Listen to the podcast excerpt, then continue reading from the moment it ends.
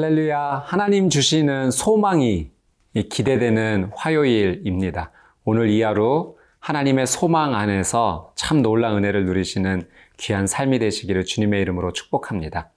우리의 삶에서 말이라고 하는 것이 참 큰 힘과 영향력이 있는 것을 보게 됩니다. 어떤 말을 하느냐에 따라서 우리의 인생의 존재의 집이 지어지는 것이죠. 우리의 삶에서 가장 중요한 말이 있다면 그것은 바로 믿음의 고백, 신앙 고백입니다. 왜냐하면 믿음의 고백과 신앙 고백은 우리 영혼의 생명으로 이어지기 때문입니다. 우리 안에 진리의 말씀이 채워져 있어야지만, 하나님의 말씀이 채워져 있어야지만 귀한 믿음의 고백과 신앙의 고백을 할 수 있습니다. 오늘 하나님께서 주시는 이 진리의 말씀, 기대함으로 함께 말씀 앞으로 나가기를 소망합니다. 오늘 함께 나눌 말씀의 제목은 믿음의 도를 위해 힘써 싸우십시오입니다. 말씀 앞으로 함께 나가겠습니다.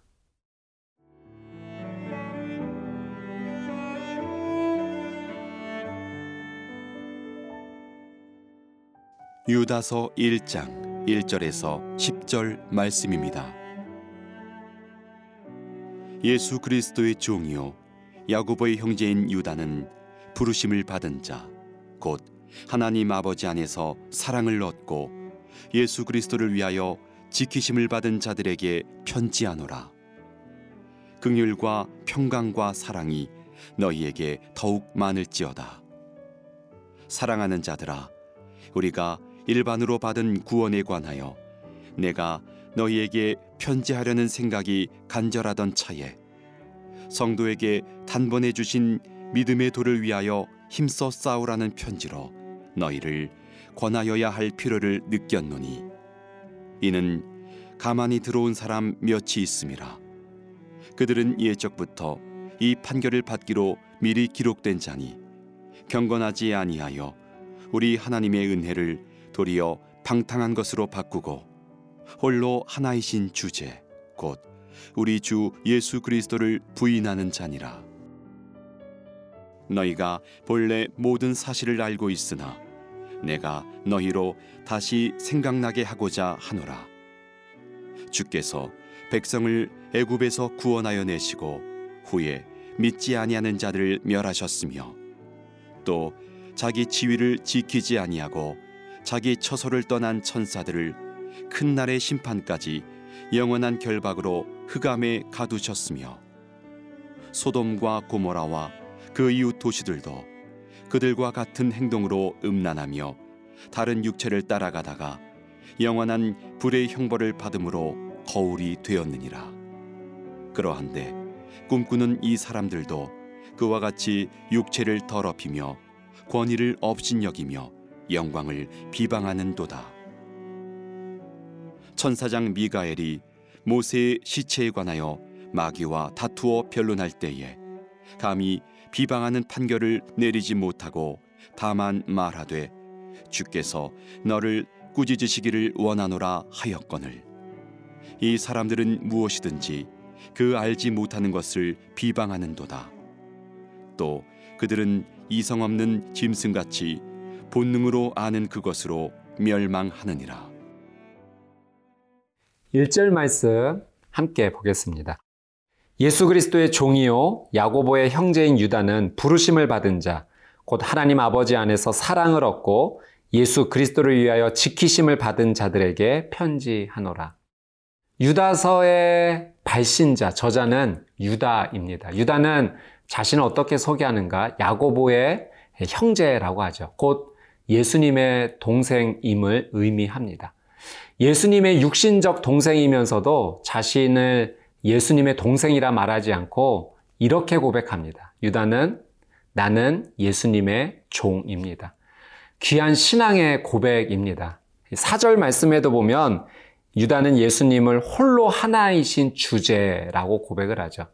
나의 구원자, 나의 메시아, 예수 그리스도라는 귀한 신앙의 고백입니다. 여러분, 신앙의 고백은 정말 중요합니다. 이 믿음의 고백, 신앙의 고백이 구원으로 연결되기 때문이죠. 여러분, 우리 주변에, 우리 가족 중에 신앙생활 열심히 한다고 해서 그 사람의 신앙생활 때문에 내가 구원받는 거 아닙니다. 구원받는 것은 내가 생명을 얻는 것은 나의 믿음의 고백으로 얻는 것이죠. 예수님께서 나의 죄를 위해 십자가에 달려 돌아가셨다는 사실을 분명히 믿음으로 믿고 고백하며 나아갈 때 우리의 구원자 되신 예수님께서 우리에게 생명의 길을 열어 주십니다. 오늘 이 신앙의 고백을 분명히 하며 살아가는 복된 하루 되시기를 주님의 이름으로 축복합니다. 1절에 유다는 이 편지를 받는 자, 이 공동체를 세 가지 표현으로 나타내는데요. 아, 부르심을 받은 자, 사랑을 얻은 자, 지키심을 받는 자라는 표현을 합니다. 여러분, 이 표현을 통해서 유다는 편지를 받는 자들의 정체성을 깨우고 있습니다. 여러분은 어떤 존재입니까? 여러분은 누구입니까? 이 질문 앞에 이 말씀을 통해서 신앙을 고백하는 귀한 삶이 되시기를 바랍니다. 여러분 한번 가슴에 손을 얹고 이렇게 한번 고백해 보십시오. 나는 하나님의 부름을 받았습니다. 나는 하나님의 사랑을 받았습니다. 나는 하나님의 보호하심을 받고 있습니다. 이 귀한 믿음의 고백을 하며 살아갈 때 하나님의 놀란 은혜가 그대로 이루어지게 될 줄 믿습니다. 우리 본문 2절 말씀 한번 같이 읽겠습니다. 긍휼과 평강과 사랑이 너희에게 더욱 많을지어다. 유다는 편지를 하면서 어, 하나님의 귀한 축복을 전하고 있습니다. 긍휼과 평강과 사랑을 전합니다. 오늘 여러분이 만나시는 분들 위해서 어, 기도하고 또 그분들을 축복할 때 이렇게 축복하셨으면 좋겠어요. 하나님 주시는 긍휼, 평강, 사랑을 전하는 것입니다. 여러분 긍휼은 하나님의 위로를 전하는 거죠. 여러분께서 하나님의 위로를 전할 때 그 상대방이 힘을 얻게 될 것입니다. 여러분 평강은 두려움을 사라지게 합니다. 예수 그리스도의 이름으로 평강하기를 위해 기도할 때 상대방의 삶 가운데서 두려움이 연기처럼 사라지게 될 것입니다. 또 사랑은 자존감을 높여줍니다. 하나님의 사랑으로 전하고 기도하며 나갈 때 상대방이 다시 힘을 얻고 일어서게 될 것입니다. 축복을 하는 여러분과 축복을 받는 상대방 모든 분들이 하나님의 은혜 안에서 다시 힘있게 일어서게 되시기를 주님의 이름으로 축복합니다. 3절 말씀 함께 보겠습니다. 사랑하는 자들아, 우리가 일반으로 받은 구원에 관하여 내가 너희에게 편지하려는 생각이 간절하던 차에 성도에게 단번에 주신 믿음의 도를 위하여 힘써 싸우라는 편지로 너희를 권하여야 할 필요를 느꼈노니.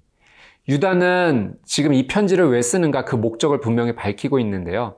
믿음을 위하여 싸우라라는 권면을 하기 위해서 지금 이 편지를 쓰고 있는 것입니다.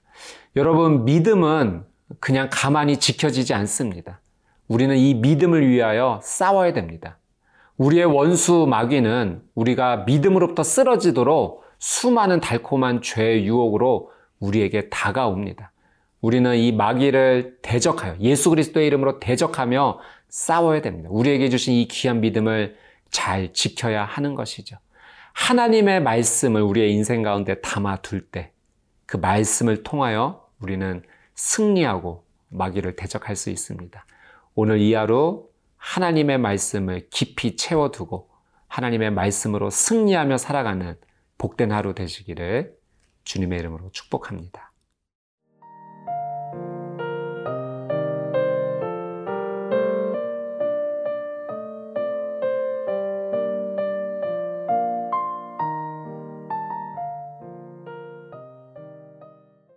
이 당시에 영지주의, 이단 세력이 있었습니다. 이 영지주의자들은 영은 선하지만 육은 악하다라는 주장을 했죠.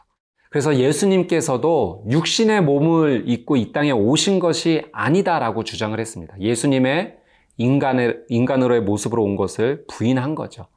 그들은 구원의 진리를 왜곡하면서 이 당시 교회와 공동체들에게 아주 나쁜 영향력을 주었습니다. 그래서 유다는 하나님의 말씀을 통해서 성도들이 구원의 올바른 진리 앞에 설 수 있도록 권면하고 있습니다. 오늘 편지에서도 하나님의 말씀을 예를 들어서 설명하고 있는데요. 5절 말씀에 이런 내용을 이야기합니다. 출애굽한 백성들이 그 광야에서 하나님을 원망하고 믿음을 온전히 지키지 못했기 때문에 그들이 가나안 땅에 들어가지 못하고 그 광야에서 모두 죽었던 사실을 언급하고 있습니다. 6절 말씀에서도 이 천사들이 하나님께서 정해놓으신 자리를 이탈하였던 사실, 그래서 타락한 존재가 되었고 영원한 결박으로 묶일 수밖에 없는 사실을 언급하고 있습니다. 7절 말씀에서는 소돔과 고모라 이야기를 합니다. 그 땅의 사람들이 육체의 죄를 즐거워하며 따라가다가 결국 불의 심판을 받았던 사실을 다시 상기시키고 있는 거죠. 여러분, 우리가 믿음을 정말 잘 지키기 위해서는 하나님의 말씀을 정말 가까이 해야 합니다. 하나님의 말씀을 우리의 인생 가운데 채워놓고 날마다 보기 좋아하고 듣기 좋아할 때 그 말씀의 진리가 우리의 인생을 아름답고 생명으로 인도해 주시는 거죠. 여러분, 우리가 성경을 정말 잘 읽는 좋은 영적인 습관이 있어야 됩니다.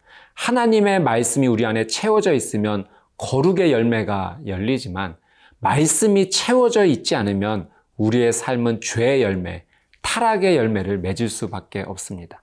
하나님의 말씀으로 채움을 받지 못했던 이단들, 영지주의자들, 곧 그들의 삶 가운데는 이 타락과 죄의 열매가 가득할 뿐이지요. 유다는 그것을 분명히 언급합니다. 8절 말씀 한번 보겠습니다. 그러한데 꿈꾸는 이 사람들도 그와 같이 육체를 더럽히며 권위를 업신여기며 영광을 비방하는도다. 하나님의 말씀을 온전히 따라가지 못했던 자들의 삶의 결과 육체를 더럽히고 권위를 업신여기고 영광을 비방하는 이 세 가지의 삶을 살아갈 수밖에 없는 것이죠. 그리고 하나님의 말씀이 없는 자는 함부로 다른 사람에 대해서 비판하고 정죄한다라는 것을 유다는 다시 한번 언급하는데요. 9절 말씀 한번 보겠습니다. 천사장 미가엘이 모세의 시체에 관하여 마귀와 다투어 변론하